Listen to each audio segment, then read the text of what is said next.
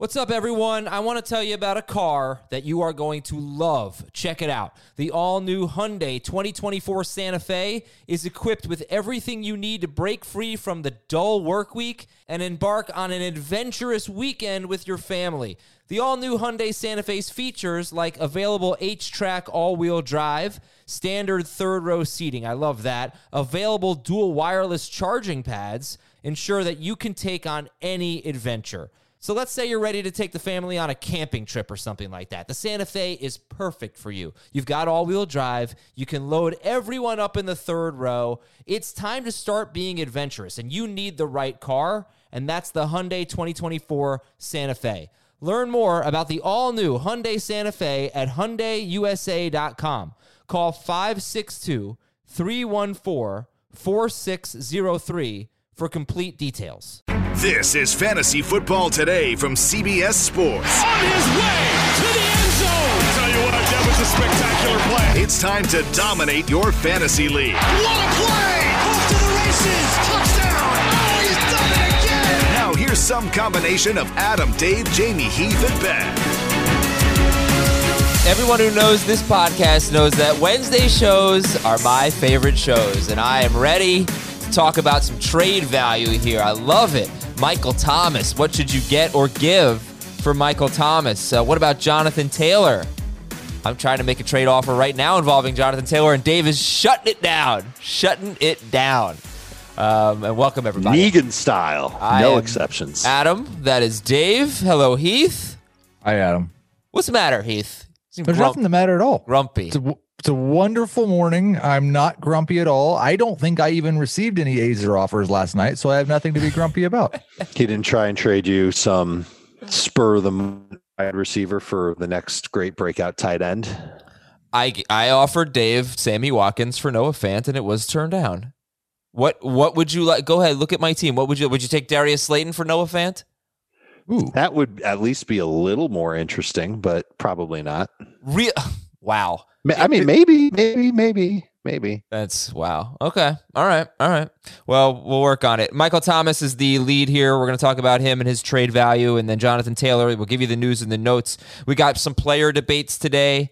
Austin Ekeler versus Kenyon Drake versus Jonathan Taylor, Adam Thielen versus Calvin Ridley versus Chris Godwin. We'll just kind of reassess some some value right now. We will preview the Thursday night game and give you risers and fallers and read your emails and your Apple Podcast questions later on in the show. What is your overall level of enthusiasm for the Thursday night game? I, unfortunately, I am I think I'm about a 3. I think the Browns are boring. What do you I think? actually have Fanton Slayton is even on the trade chart. hey. Maybe I'll give maybe I'll give it some legitimate thought. Yes, I will. Um, I, I'm excited for any football game at this point. I mean, yes, I, I look. Of course, I'm excited for football, but we can be honest. Some games I'm more excited about than others. Browns But Bengals this- is not really even with Burrow. I don't know. I'm not really. no, loving- this this is a fascinating game. Really, um, you've got the is Kevin Stefanski as bad as last year, and so oh, it actually wasn't the coaching last year. Baker Mayfield's just terrible angle. You've got the Kareem Hunt, Nick Chubb angle. I think. how about the Joe Burrow ankle? Joe Burrow. I think the Odell Beckham and AJ Green might just be exceptional buy low candidates at wide receiver, and that might be ruined on Thursday night. I think they might both be awesome in that game. So yeah, I'm I'm pretty excited to see it. I think both Bengals receivers are excellent buy low candidates right now. Green looked great. I know that the Yeah. stat line doesn't say it, but he looked really good out there on in week one. yeah, I know. He had two almost touchdowns. You gotta love him. It's really good. Yeah. Uh, he was wide open for one, for and. Burrow missed them. And so, did you go back and watch that game? I watched parts of it. I uh, what I came back away from it was that the Bengals defense is still not great. Their offensive line is terrible. It is like we talked up. Well, it'll be a little bit better with Jonah Williams there and all that. Oh my God, it's bad, and it's getting worse. They're starting Billy Price at right guard against Cleveland, and the one thing the Browns defense did remotely well in Week One was slow down the run of the Ravens. So I, I'm I'm a little nervous about Joe Mixon this. I think you're going to start him anyway, but he could end up having some tough times. And and and he didn't passing down, so it was Gio. I- so uh, th- it's gonna it could be frustrating. We could be looking at a buy low opportunity for Mixon here in a couple of days. I actually have both Browns running backs ranked ahead of Joe Mixon right now. Um, he did get what 19 carries, Yes. right? Yeah, Something like that. It's funny that like he got. I think in that game, he and Austin Ekeler received the exact same workload, and like Okay, warning alarms going off all over the place for first round pick Austin Ekeler, and everybody's just like, yeah, Joe Mixon got 19 carries. No, I think there's No, there definitely were some concern about Joe off Mixon. Mixon, too. Based on tweets and emails, I'm seeing some concern about Mixon, but this happens. I mean, uh, you know, it, it, this happens. Uh, people freak out about offensive lines, and they they're all right to do it. But Well, I think the bigger concern is the fact that Team Gio got five targets in that game. Yeah, well, we'll see if it's a trend. All right, we're, we're gonna preview They're that game big concerns. in a little bit. Let's talk about Michael Thomas. So he's he's not convinced that he's going to miss a lot of time, but there was a report that he'll miss several weeks. They're considering putting him on IR, which is only three weeks, at least three weeks uh, this year. He's got an ankle sprain, high ankle sprain, and you cer- certainly should not expect Michael Thomas this week. But what is his trade value? Give me a wide receiver that you would take, that you would give up to get Michael Thomas at this point. I've got him in the same spot in the trade chart as guys like Allen Robinson, Robert Woods. In non PPR, he's there with AJ Brown, DJ Moore, DK Metcalf. And that's on the assumption that he misses just a, a few games and that when he comes back, he's mostly fine. That could be too big of an, an assumption. We've seen the high ankle sprain really slow down players in the past, and it takes them a long time to get over. I, I don't I don't I don't think people should just give away Michael Thomas. I think they just need to just wait this one out unless somebody comes with a really good offer. Everyone who followed the Ben Gretch method of drafting receivers needs to be going to make a trade off for Michael Thomas. Because I agree with Dave of that ra- range of wide receiver. You might go a little lower and be able to get him. You might have to pay a little bit more.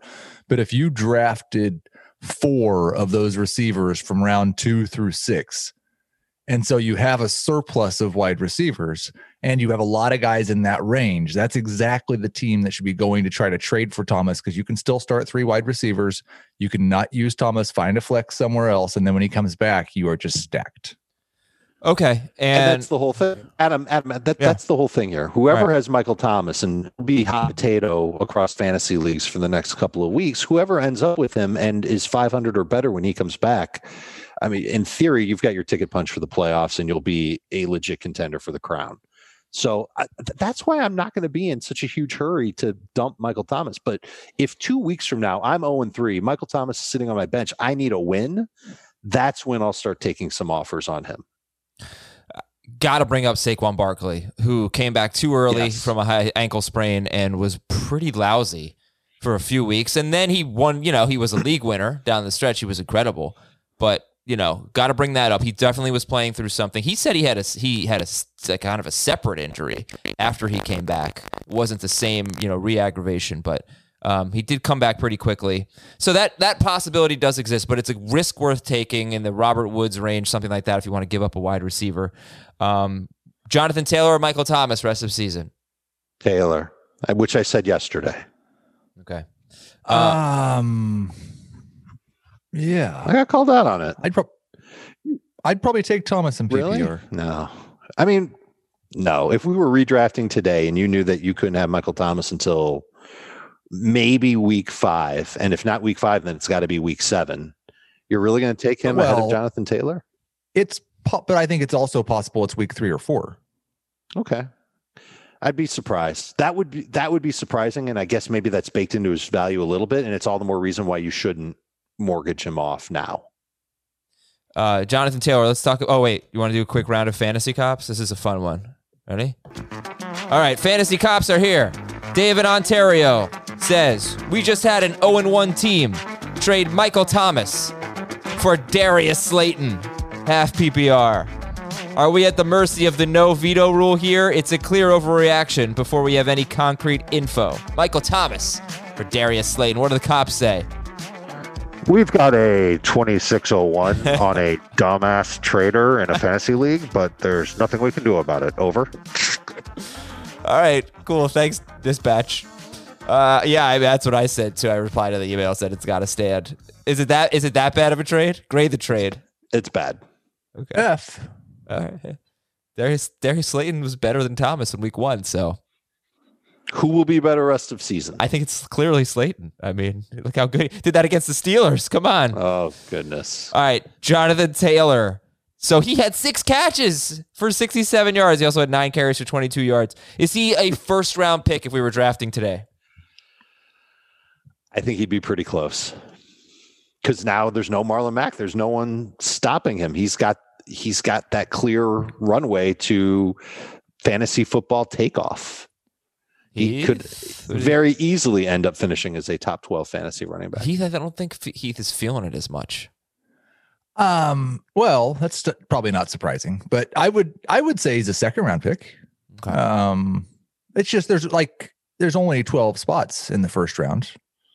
And um, I don't think I would I'm not certain like he's going to just smash week two and smash from that point forward. I still expect Nyheim Hines to get a pretty big share of the work since he did last week. Um, I think Hines actually played 53% of the snaps in week one. So I like I don't I think Tom Taylor is going to be good and I love the talent and I'd take him in the second round, but I don't think he's quite a first round pick. Non PPR, I think he could creep into the very end of round one. Full PPR, no way. But I think I think he'd be close to like 17th, 16th or 17th. I mean, Dave, full PPR. you say full PPR, no way, but he just had six catches. Like, is this not the Melvin Gordon, Austin Ekeler backfield now, just in a different time zone? Uh, it could be, but there's still the. Uh, is there still enough to go around? Is, is he really going to get six No. catches every single week? Or do we really think Nyheim Hines is going to get eight catches every week? Well, I think, think it's, it's- important to look at, and the same thing with Parris Campbell. Like Mhm. they threw 46 passes. We were talking about this as one of the most run heavy teams. I think realistically, we expect them to throw 33% fewer times moving forward on a weekly basis. Mhm. So I think you can reduce everyone's like, but that still puts Jonathan Taylor at four catches. Yeah, I mean, I just I think that my impression was going into the season that he would not I don't know not have a lot of catches, not have a lot of work in the passing game. Now I feel like he could be on pace for fifty, which obviously you know it's a big number. But Uh, my impression was that the Colts offensive line was like this behemoth that was the best in the league, and it still might be really, really good. But the first week of evidence we saw was pretty crappy. I think it's gonna be pretty good. I mean, come on, like I do too. I, I can't sit here. We If there's a concern, it's Philip Rivers. they had a bad game. They had, they had a bad week. You know, um, I don't want to overreact too much, but I don't think there's any way you can look at the Colts offensive line and not consider it to be a major strength at this point. Yep. Right, one game in, Unless it looks like it did you week at one and week two.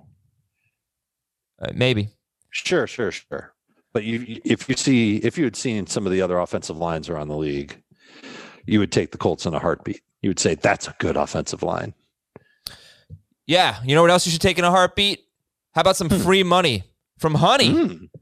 Joinhoney.com slash FFT. It's a browser extension. You pop it on, it takes like five seconds to put on your computer, and then it saves you money when you shop online. Dave, didn't you say your kids use Honey all the time? They use it constantly when they spend my money on things like um, impulse purchases, like desks and pillows. Yes.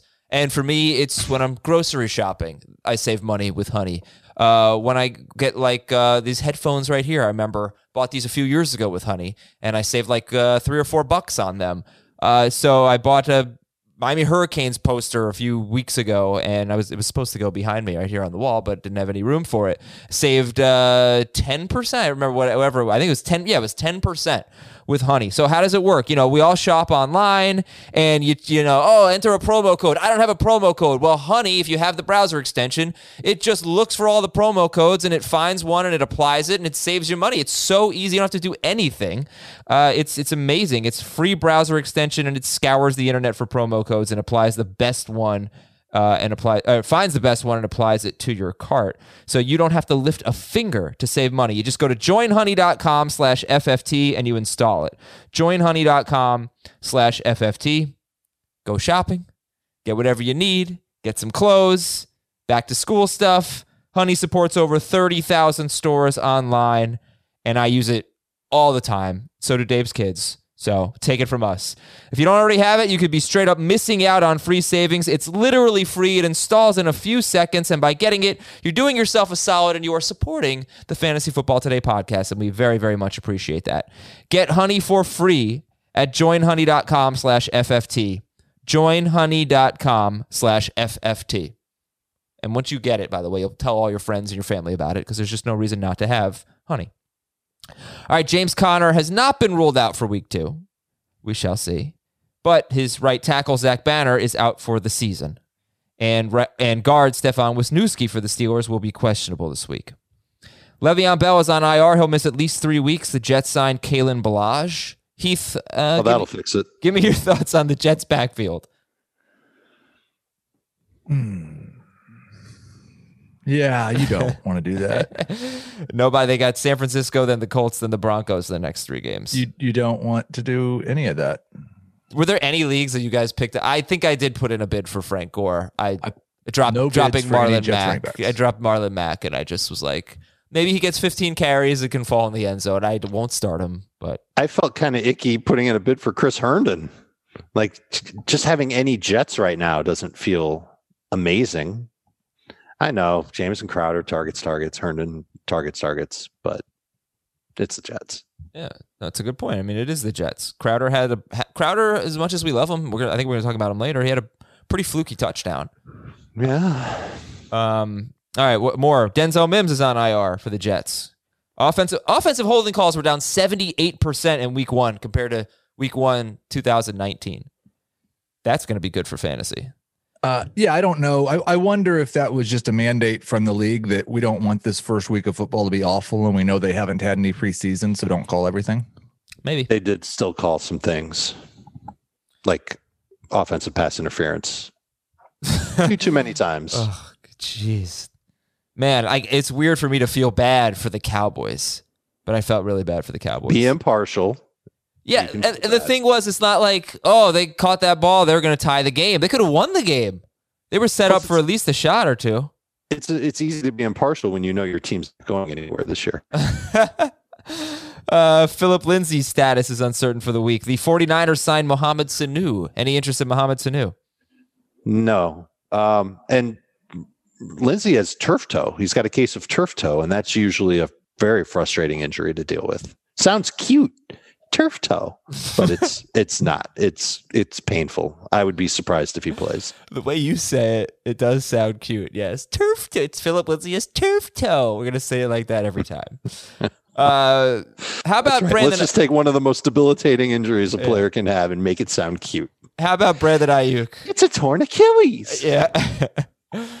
um, the how about a torn ACL? Dave will call it the adorable cute ligament. Oh, God. How about Brandon Aiyuk? See, even Heath is cracking a smile. He's cracking a smile, folks. Aiyuk's 34% rostered, gets the Jets this week and the Giants next week, and he's probably their lead receiver, maybe in his first game uh, if he plays this week, which is a and maybe chance. no George Kittle. That's right. Oh, a little sleeper here, Brandon Aiyuk, 34%. Yeah. yeah, I think he qualifies. Okay. Uh, Philadelphia had some injuries defensively. Defensive end Vinny Curry and defensive back Craig James. They could miss multiple weeks. They were already without Derek Barnett, but he might be able to play this week. Another one of their defensive ends. And Brandon Graham's going to be okay. Uh, I don't know. Is that a question? Yes, that's why I asked you. I, did, I couldn't tell. It was like a half question mark on the end of that. I will do the research. If he's out, that's a big problem. Uh, Denver Well, not for the Rams. Cornerback AJ Bouye likely out this week with a shoulder injury. KJ Hamler could return this week at wide receiver for the Broncos. okay. Courtland Sutton, not sure. No, Brandon Graham's in the concussion protocol. Jeez, they're beat up. If he doesn't play, up. yeah, they're they. I, I was worried about this. They're that team. Hmm. They're that team. They're gonna. They're the Chargers of the East. Like worse than usual. And Allen Robinson wants a new contract, Heath. Doesn't seem happy about it. There's, you know, did he request a trade? Is he requesting a trade? His agent says no, but never a good situation. Uh, so, do you approach Allen Robinson as the squeaky wheel is going to get greased, or this is a bad situation, or neither? I'm not letting it factor into my week two rankings at all. I don't think, like, generally speaking, you don't like it if receivers get traded. It doesn't sound partic- particularly likely that he's going to get traded. But if he did, any concern over learning a new offense would be made up by the fact that he'd probably have a much better quarterback. So, yeah, I'm just not paying it any attention at all. And Anthony Miller is still rostered in just 66% of leagues. So that could be yeah, he's, something that he's a boosts him. weird one because he did get the touchdown on week one, but he played like 42% of the snaps. That's, and I was bringing that up too. It's like his touchdown was so. f- I don't want to say fluky, but it's it, was like a It was the only really good play he made in the game. yeah, it's, it's it's just the fact like they're they've got the Giants and the Falcons in their next two games. Yeah. What I wrote yesterday was you need to add him just in case he blows up in one of these two games. But I don't think there's anything from week one that would tell you that you should use him as a starter. Not even in the matchup against the Giants. It's a pretty good matchup. No, Yeah, I mean, I it's he has like the Chase Claypool role, What does uh, that may- mean? Maybe. a part-time player.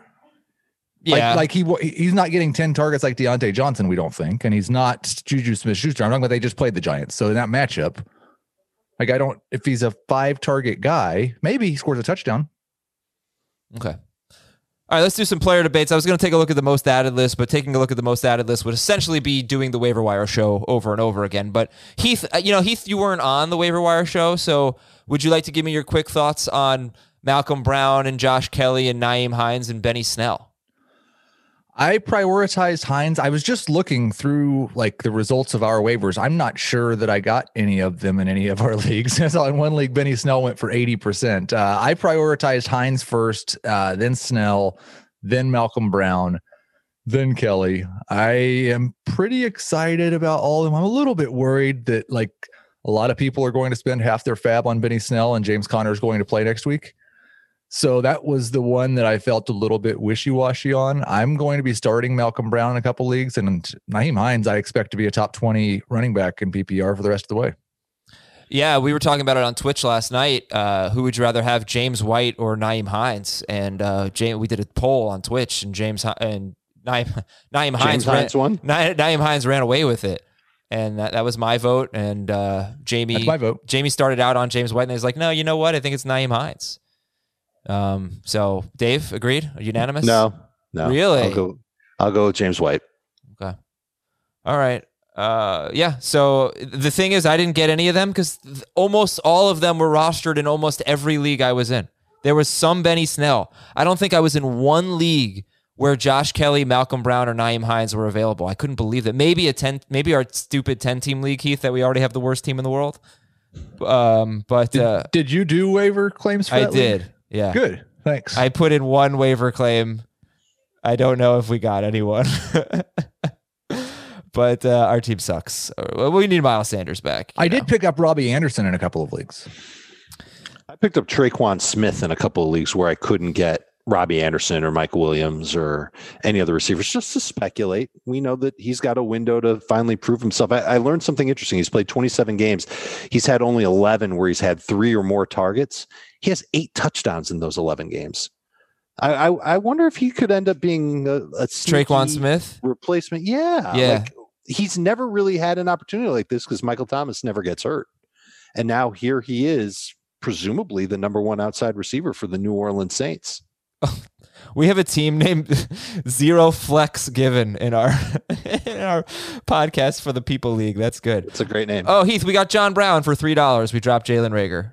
I picked up Mike Williams for three dollars in another league, so I'm pretty happy about that. You know, Those are both good moves. Robbie Anderson, like another guy who had kind of a long, f- fluky-ish, t- not total. Like mm-hmm. he, he can make plays. You know, sometimes it's going to happen. That's happen. what Robbie Anderson does. But Curtis Samuel got the same amount of targets as Robbie Anderson. here's the and I, yes, Christian but I McCaffrey got very few targets. the thing is, like we've seen Robbie Anderson for four years in the NFL now, and when he gets targets, he's a very good wide receiver.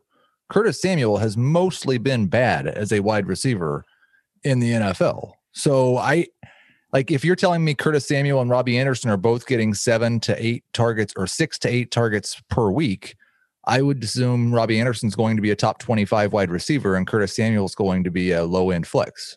All right, I'm going to lay it down right now. There is no way Robbie Anderson is going to be a top 25 wide receiver. Okay. Do I think there's absolutely a way it could not happen. happening. Like he was a he was a top 25 receiver on the Jets. You overrate him Once. so severely. Once. Like, uh, I don't. I don't think he's necessarily a bad receiver. I think he's played with bad quarterbacks. has. He's he's the other side of the Allen Robinson rainbow, where Allen Robinson has done really good things with bad quarterbacks. Robbie has not because the quarterbacks have just been bad, and he's just not as good of an over, an all around receiver as Allen Robinson. He's faster than him. But this this Panthers offense, they they did in week one what we thought they would do, and that's throw quite a bit. Lots of short and mid range they only threw 34 occasional deep times. That I- was the weird thing. That still seems like a lot to me for Teddy Bridgewater. Yeah, well, it's no Carson Wentz, which we'll, I think we'll talk about a little bit later. Eight straight games with 40 or more pass attempts, nine straight with 39 or more pass attempts. And um, we will get into that. All right, player debates. So let's go running backs. Austin Ekeler versus Kenyon Drake versus Jonathan Taylor. Austin Ekeler versus Kenyon Drake versus Jonathan Taylor. How would this you for what is this for week two or rest of season rest or season? what? Rest of season. Uh, how would you rank them? Ekeler, Drake, Taylor. Taylor's first. Yeah, good then. Oh, I gotta I gotta finish this. yeah. Drake and then Ekeler. Which and I'm not saying that Ekeler's bad and you know get him off your team. He's he's terrible for your fantasy chances, but I just I feel a little bit better about Drake and I feel really good about Taylor. yeah, I'd probably go Ekeler, Taylor, Drake. You still have Ekeler one over Taylor. Yeah, Uh, talk about that because people are a little worried about Austin Ekeler and the one target. Yeah, and I did lower my expectation for his um, receiving potential based on that one game, but I didn't like greater it to where I think he's getting one target a game now. I still expect him to be more involved in the passing game than he was. I love the fact that they gave him that many carries. Listen, if he's going to be a 20 touch a game back, then even if a lot most of those are rushes, he can still be a worthy of a first round pick. We made Joe Mixon a first round pick this year. Okay. Uh, Adam Thielen versus Calvin Ridley versus Chris Godwin. Thielen, Ridley, and Godwin. How would you rank them? I don't think I would change anything. Godwin, Ridley, Godwin- Thielen. Godwin, Ridley, Thielen, but they're very, very close in the rest of season rankings. In fact, Godwin and Ridley are in a dead heat in non PPR. If you guys along the way see any buy lows or sell highs that you want to discuss in these groups, you know, um, fire away. It sounds like Ekeler would be one.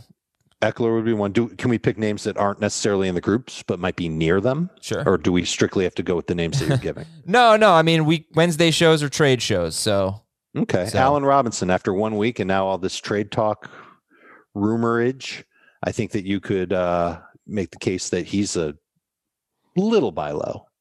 okay. Some people might be disenchanted after one week. Jared Cook versus Noah Fant versus Austin Hooper. Jared Cook, Fant, Hooper. How would you rank them?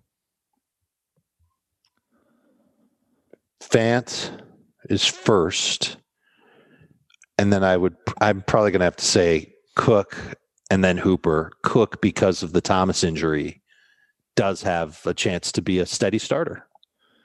Yeah, I'd say Fant Cook, big gap, bigger gap, ginormous oh my god, gap. it's the Grand Canyon, everybody. Well, I I put Hooper on there because Njoku's out now, so I didn't know if maybe that made you more confident. Harrison in. Bryant had the same number of targets as Austin Hooper in week one. I Okay, just used did- the same voice to describe the Grand Canyon as I did turf toe. D- but like, do you think? I, come on, they spent a lot of money on a lot of money on Austin Hooper. It's one game. You know, Harrison Bryant's not going to have the same amount of targets as Austin Hooper this year. They spent what a third round pick on Harrison Bryant. They spent a lot of Um, money on no. Austin A, Hooper. a I- day he's- three pick on Harrison. I Bryant. don't think he will have the same number of targets as Austin Hooper. I do think that when they have a lead, they're going to run the ball even more than they did against Baltimore. And I don't think there are enough targets for Austin Hooper. Like Dave thought that he or said earlier before in the preseason that Austin Hooper would be the red zone guy and score touchdowns and make up like like an Eric Ebron type year from a couple years ago. And that could still happen. I, I'm not saying give up on Austin Hooper. I don't think anybody though has made the argument that he might get six targets a game like he was in Atlanta. right. And so I, I, he's behind, quite a ways behind these guys. So I've gotten a lot of tweets saying, "Can I can I dump Austin Hooper already? I don't feel like he's going to do anything." And there's you know a bunch of tight ends on the waiver wire, and I'm also getting the same type of tweets about Hayden Hurst. And I'm, I, you know, I came around on this and put Hurst ahead of Hooper in the preseason, and I imagine that if if you clearly see a better tight end on the waiver wire, someone who impressed you in week one, who has the chance to continue impressing, Cook and Fant being two right off the top of my head, TJ Hockenson would be a third. Make the switch. Go ahead, because I don't think there's going to be a mad. This is for Hooper. Make the switch. Hurst, I'm not quite as I feel as good about. I'd almost rather to carry Hurst and the other tight end, but I don't think there's going to be a mad rush to go get Austin Hooper off the waiver wire at this point. Remember, he was getting drafted late. So if if if you if you're nervous about him, you can move on from him already. All right, next up, Todd Gurley versus Melvin Gordon versus Chris Carson. Gurley, Gordon, Carson. How do you rank them? Carson, Gurley, Gordon.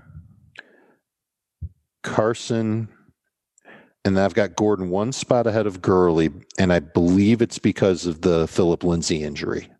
What about this schedule for Gordon? Pittsburgh, Tampa Bay, Jets, Patriots, next four games. Yeah, it's not good. It's really, really bad. Mm-hmm. Could be a lot of You- touches, You, but that's not you good. could try and sell high on Melvin Gordon, but I think a, a a halfway savvy fantasy manager will not pony up a ton. I've got him as the same value as Michael Thomas, and I would, I would see if I could trade Mel- Melton. This is like this is going to sound ridiculous to us probably, but I think it will work in some leagues. I would try to see if I could trade Melvin Gordon for Austin Ekeler.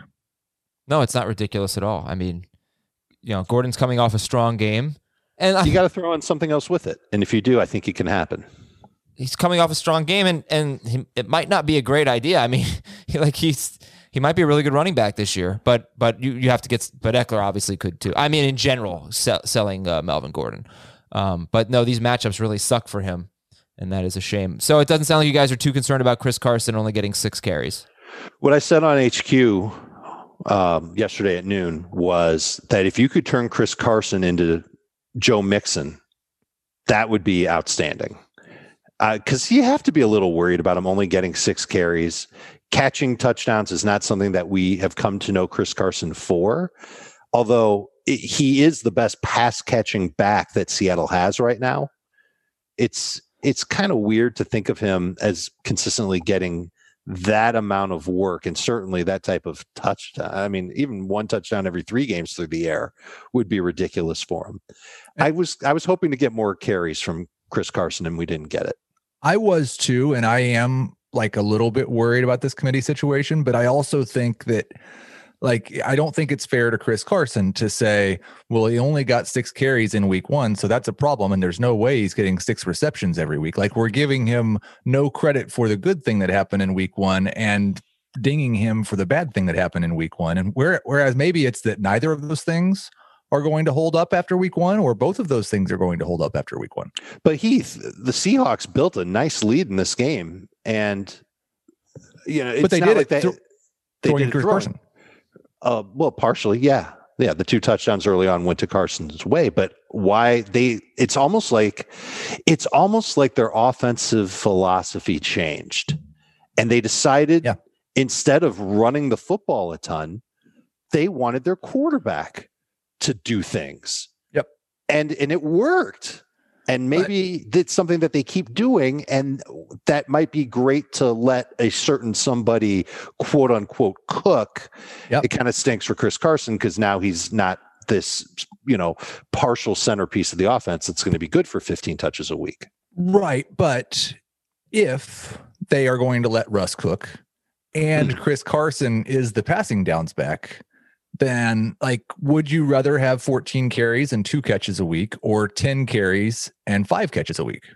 I'd rather have 10 carries and five catches per week. That's so I I think that's like that's what you're hoping is that it's going to be this more pass centric thing and Chris Carson's going to be the guy that catches most of the passes, but most weeks it will be like 10 carries instead of 6. If it's 6 every week, I agree. We're Chris Carson fantasy managers are, are screwed.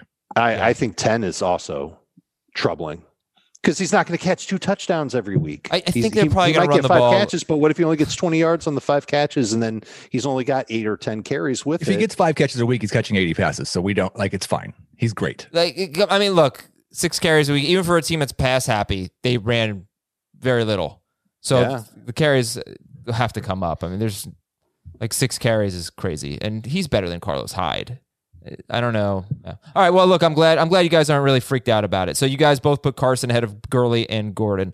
Uh, let's do one more here. Let's do uh, Josh Allen versus Deshaun Watson versus Matt Ryan. How would you rank Josh Allen, Deshaun Watson, Matt Ryan? they are literally back to back to back in the trade chart. Watson, Allen, Ryan. Watson, Ryan, Allen.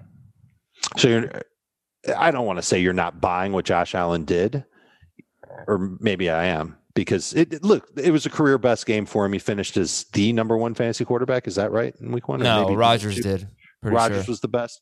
Allen was really close. He was great. Um, I think I think the rushing is here to stay. After all, Y- Yeah, the rushing check. was like the thing that I don't know. It was really weird. Like 80% of their plays in this game were Josh Allen passes or Josh Allen rushes. Um, he threw 46 passes and ran it 14 times. And like on a per pass attempt basis, he was the same guy. He was six and a Mhm. half yards per attempt, 4% touchdown rate. Like there was not a statistical improvement in his passing in week one, other than the fact that he threw it 20 more times than he normally gets to. So I just haven't really changed my opinion on Josh Allen yet. If if they are going to throw it 40 times a game, then he's obviously going to be awesome. Um, If they face the Jets every week, he's going to be awesome too. that's that's, that's, a true. good point. Tell you Yeah. that. All This right. a- it- I, I'm wrestling with whether or not this is an easy matchup for him against Miami. Because I, I maybe it's not going to be quite as easy as as everybody believes. Dolphins still have a lot of talent in that secondary, Yeah. and they do. you know Cam Cam didn't throw that much. He had some success when he did throw it. He Uh, had we'll see. I think Like, just he do had what a did last week. Right, right, right. That's probably going to be what Josh Allen does. Um, did Did you guys watch that game? How much of that game did you guys see? Very Bills little. Jets. No, yeah, yeah. Bills Jets. I saw some. I didn't see. I saw very little of Dolphins. I'm talking Bills Jets. Okay. Yeah, How I mean, I saw, I, I saw, like- like, I saw some, and I was like, gosh, Josh Allen.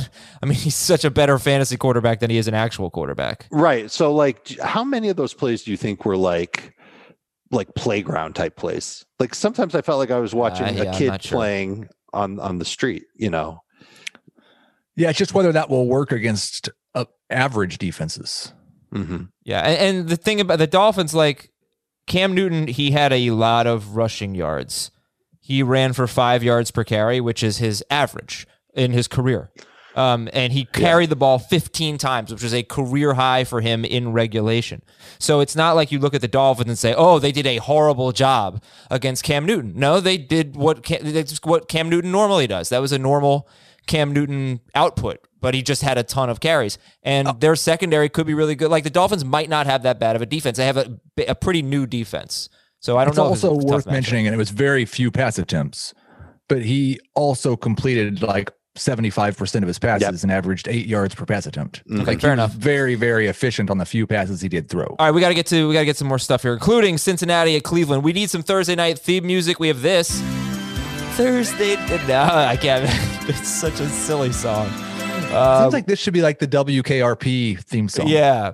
All right, everybody, it's time to preview Thursday night football here with Pete, Nope. with Pete Schweddy. How Nope. about Thursday night football? Nope. All right. Yeah, I, I need more music. I get got to get more stuff. Got to get more stuff. I, got, Uh, I got you. I got you covered. oh yeah.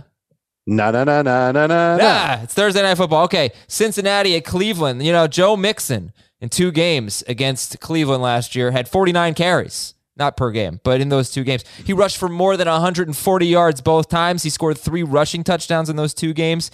Baker Mayfield threw three touchdowns in Week 17, but he also threw five interceptions in the two games against the Cincinnati Bengals. Um, you have a lot of players kind of similar in your rankings. Which quarterback do you like better in this game, Burrow or Mayfield, and are either of them starters? Neither are starters. I will take Burrow ahead of Baker. I'll start Burrow in a two quarterback league. All Not right. Baker. Um, okay, so talk to me about the running backs. Who's your favorite running back in this game? Are all three of them starters? I'm starting all three.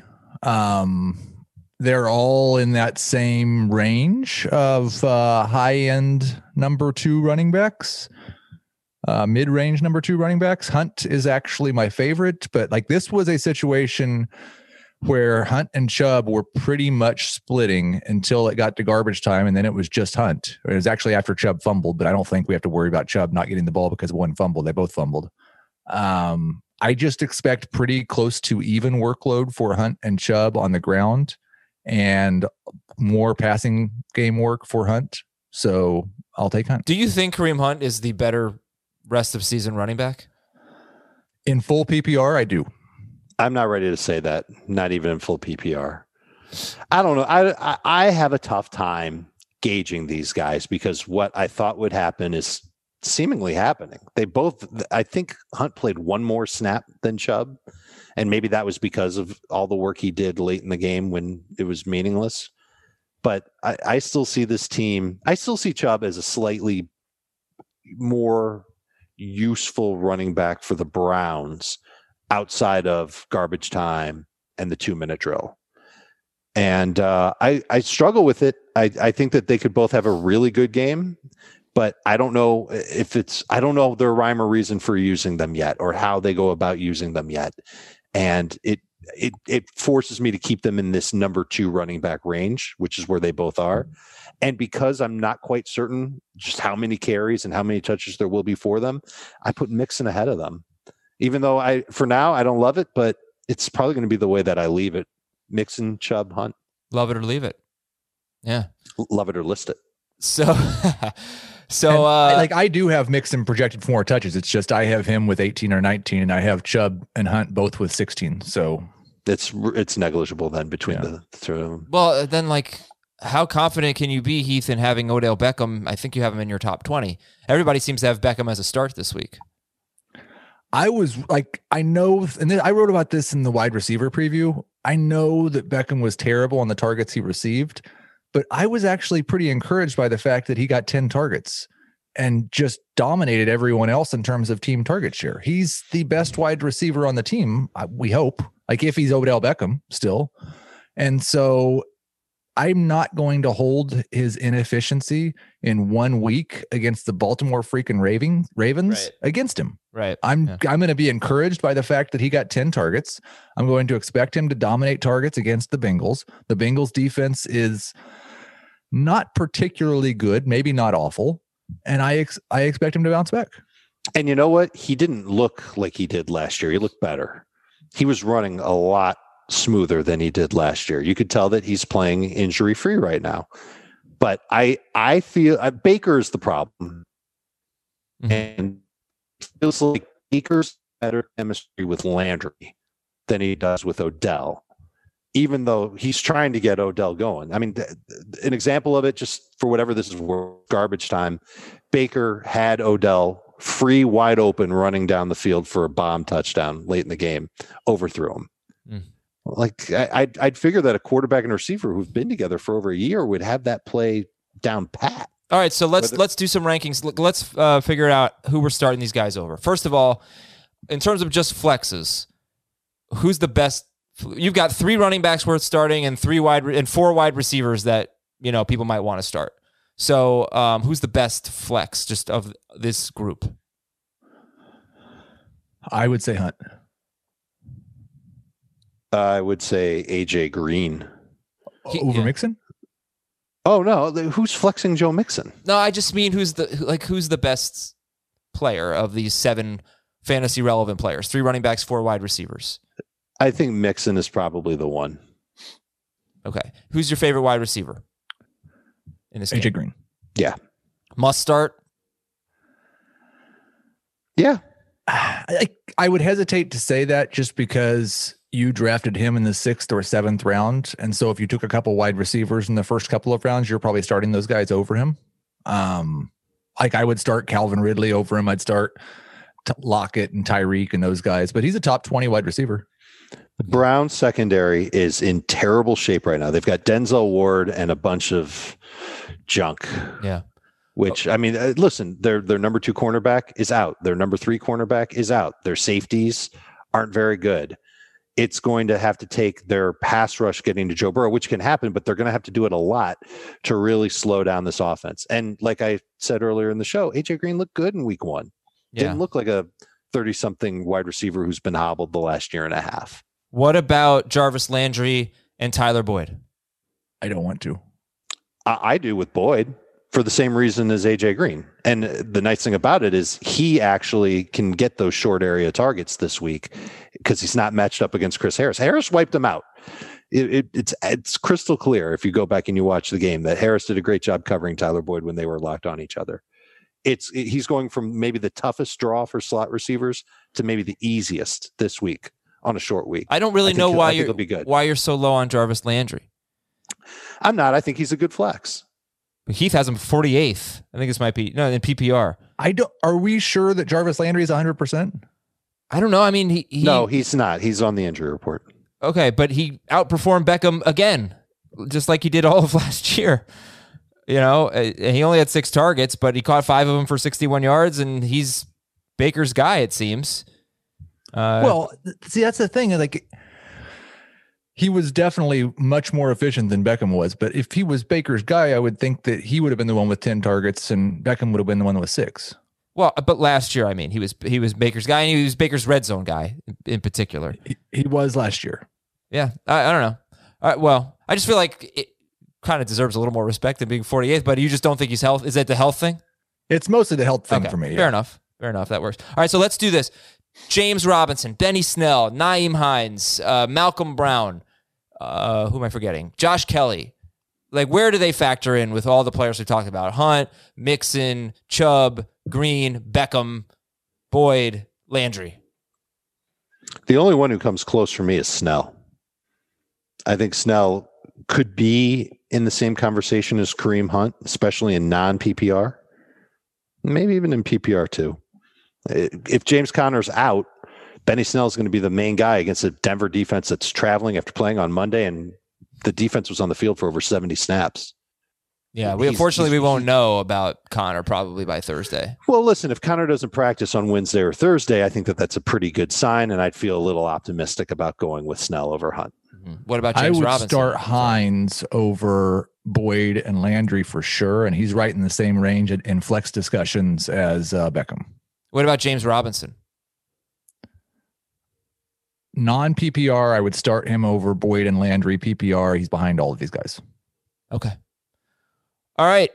So let's uh move on. I was gonna get some risers and fallers from you, but I really want to read emails and get to some Apple Podcast questions because we pretty much never do do, that. that. Let's Um, do that. Okay.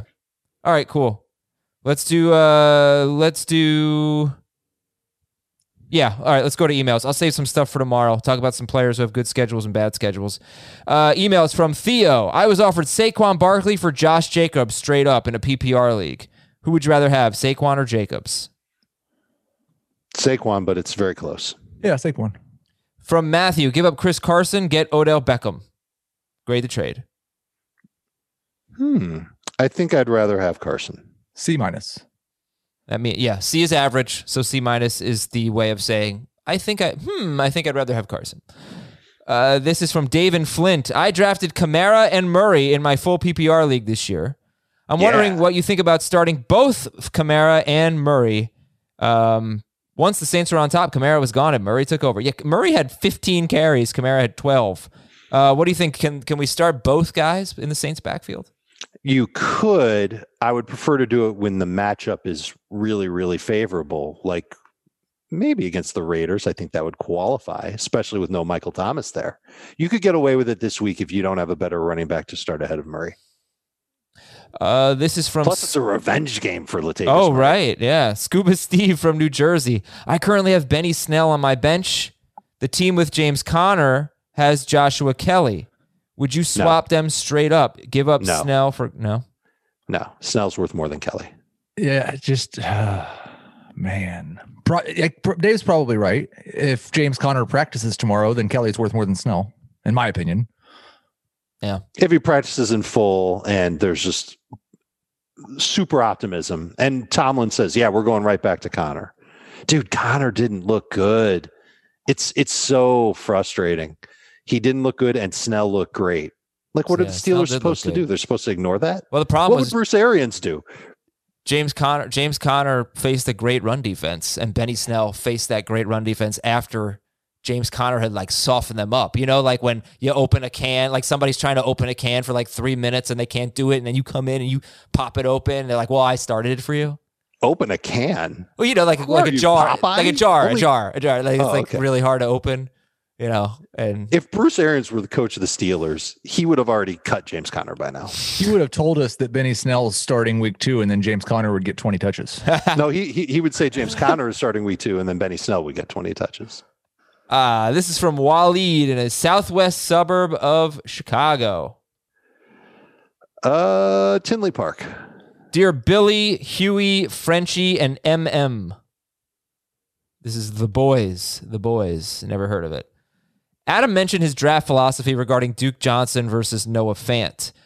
And for those of you who didn't hear that, I dropped Noah Fant for Duke Johnson before the season started because I had Mark Andrews and I wanted some running back depth, and now I hate myself.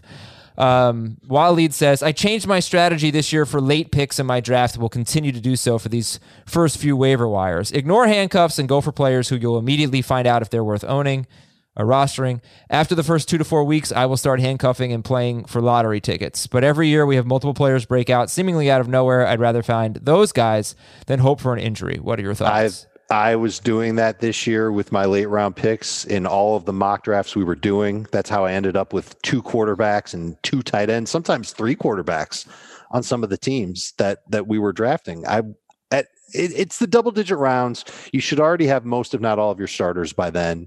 Just draft good players, players who you think can start the season off hot that you can potentially flip. Yeah.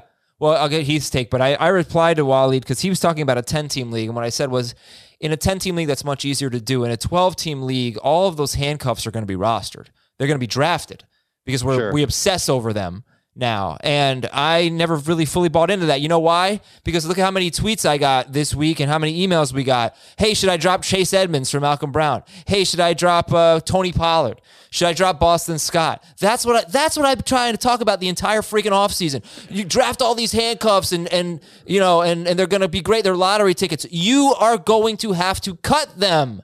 If the starting running back doesn't get hurt in the first 3 or 4 weeks of the season, you sit there and try holding on to Tony Pollard or Chase Edmonds who yes, he caught a touchdown, but if he didn't catch that touchdown, his workload is a big concern. So I, I mean th- that it's a it's a high risk, high reward strategy, but I think in reality, a lot of those guys are getting dropped. So I do think you roster two or three tight, two or three quarterbacks two tight ends, and you try to hit that guy who breaks out. I think this is a great point and a good email. Heath, what do you think? Well, oh, go ahead, Heath. No, that's fine. Yeah. Um you are probably going to end up dropping handcuffs. I I think I've said that before. I agree with it. But for every two or three Chase Edmonds and Tony Pollards, there's a Benny Snell or a Malcolm Brown. Well, Malcolm Brown wasn't a handcuff. He was a week one starter. He was still a late round pick. It, he was going after a lot of the handcuffs. Right, People that were was- taking Malcolm Brown because right, it was uh, Heath. The reason why you were taking Malcolm Brown in, in all the mocks we did, and you were taking more than anybody, was because you knew that he was starting week one, and let's just see what happens. Well, now look what's happened, and look what's happened in Pittsburgh, and look what's happened in Indianapolis. So th- there are cases to be made for other handcuffs, and it's just a matter of time. For well, it's not a matter of time, but it's the whole idea is you draft the handcuff hoping that they come into play at some point as a emerging star in fantasy. Mhm. Yeah. And it, it- this kind of goes look, I I said that I took a lot of two tight ends and a lot of two quarterbacks in some of the mocks that we did. I still drafted a lot of running backs as well. The position I didn't draft a lot of for my bench was wide receiver. And now look at the wide receivers that were available on the waiver wire after just one week. The, the we could list off five names of guys that are great bench wide receivers for now. And if I wanted to, if I was so inclined, I could drop Latavius Murray in a league where I don't have Alvin Kamara and pick up the in, there's a league where I had to do something like that because I had Michael Thomas. Who do you think Dave said there? Dave's internet's you know, look. We're all working from home and things aren't great. Dave, so Dave's internet's been a little spotty today. Heath, so which player do you think he said when his internet cut out just there? One, I said like ten names. Uh, I would think he said Parris Campbell. Okay, yeah, maybe. Nope. No, I Didn't didn't say say Parris once. Campbell. Okay. All right, let's uh let's move on to this one. A grade the trade from. Should uh, I say Ryan. my little diatribe again? No. Uh, Ryan In says, the beginning, there was the sun. Dear Joe, Steve, and Alex. Oh, I don't know. It's two members of Aerosmith and Alex Smith. Gray the trade. Give up Miles Sanders and Kenny Golladay. Get Zeke and AJ Green. Miles Sanders and Golladay for Zeke and AJ Green. Half PPR. I love it. B plus. B plus or D plus? B as in boy. Okay. A, it's a win if you're getting Ezekiel Elliott. Brendan from Buffalo. Uh, yeah, but you know what? Like if Golladay and Sanders play in week two, like, I would have given this trade a probably a, S- a C minus or a D plus preseason before the injuries. Well, they are injured now, though. They are. They are. It's true. Good point. Brendan from Buffalo. Full PPR. Give up Benny Snell and Kareem Hunt. Get Terry McLaurin. Mm, D as in dog. too much for McLaurin, you think? That's what I'm thinking. I would rather have Kareem Hunt than Terry McLaurin. Oh, by himself. I would not. I would rather McLaurin than Hunt, but I think Hunt with Snell is more than what McLaurin is valued at. Uh, Kareem Hunt is our best running back right now on the crappiest 10 team podcast league team you've ever seen. Uh, Josh from Richmond, Virginia. Dear Andy, Jim, Jim, Dwight, and Michael. We know them. They're from the office. Uh, he's got uh, 12 team PPR league. Who should I start in my RB2 spot moving forward? Ronald Jones, Nyheim Hines, or J.K. Dobbins? It's Hines for now, but eventually it'll be Dobbins. Hines.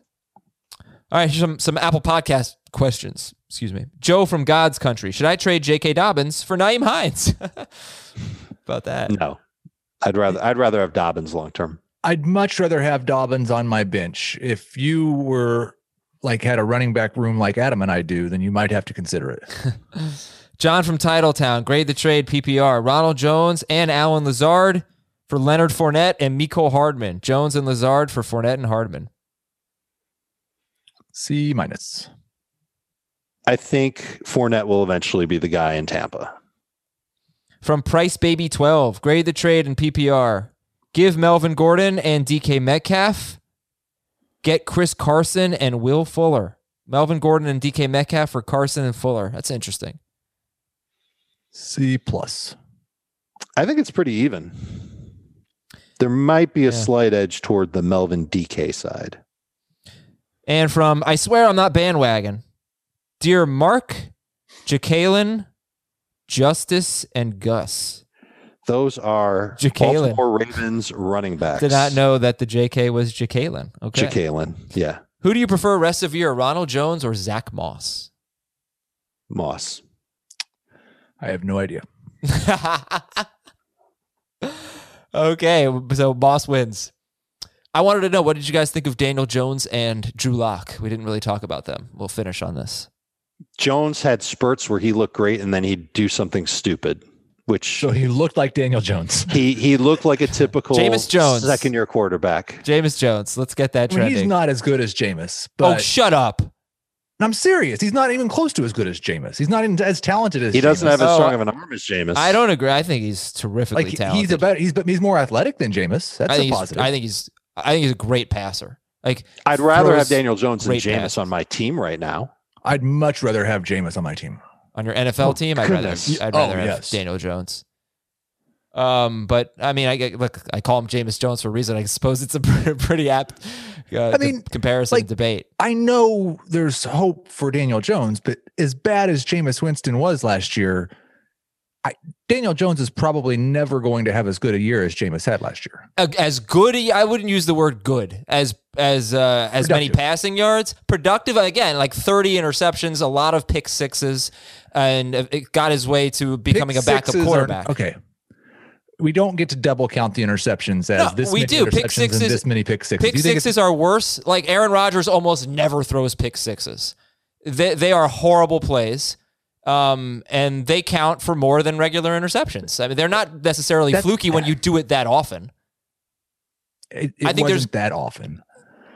Like it was a lot in one season, but Yeah. it was still a really rare event. Less than one percent of his passes. It wasn't really a productive season, I don't think, for Jameis. We just threw a lot.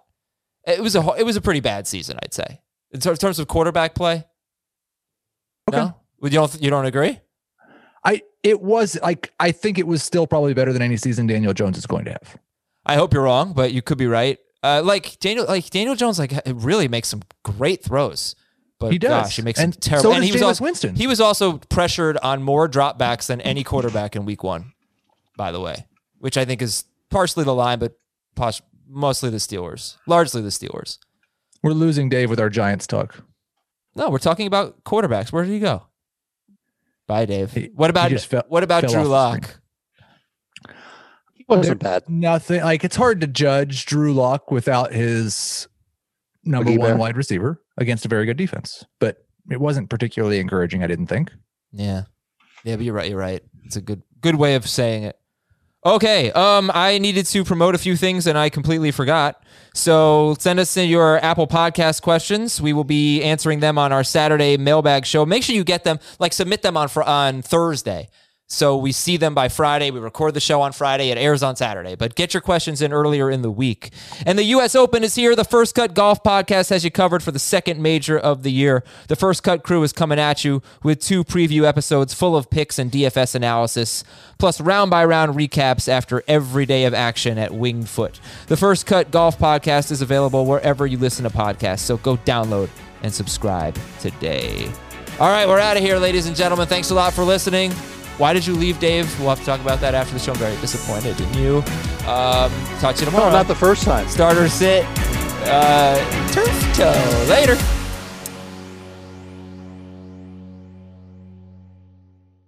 Robert Half research indicates 9 out of 10 hiring managers are having difficulty hiring. If you have open roles, chances are you're feeling this too. That's why you need Robert Half. Our specialized recruiting professionals engage with our proprietary AI to connect businesses of all sizes with highly skilled talent in finance and accounting, technology, marketing and creative, legal, and administrative and customer support. At Robert Half, we know talent. Visit RobertHalf.com today.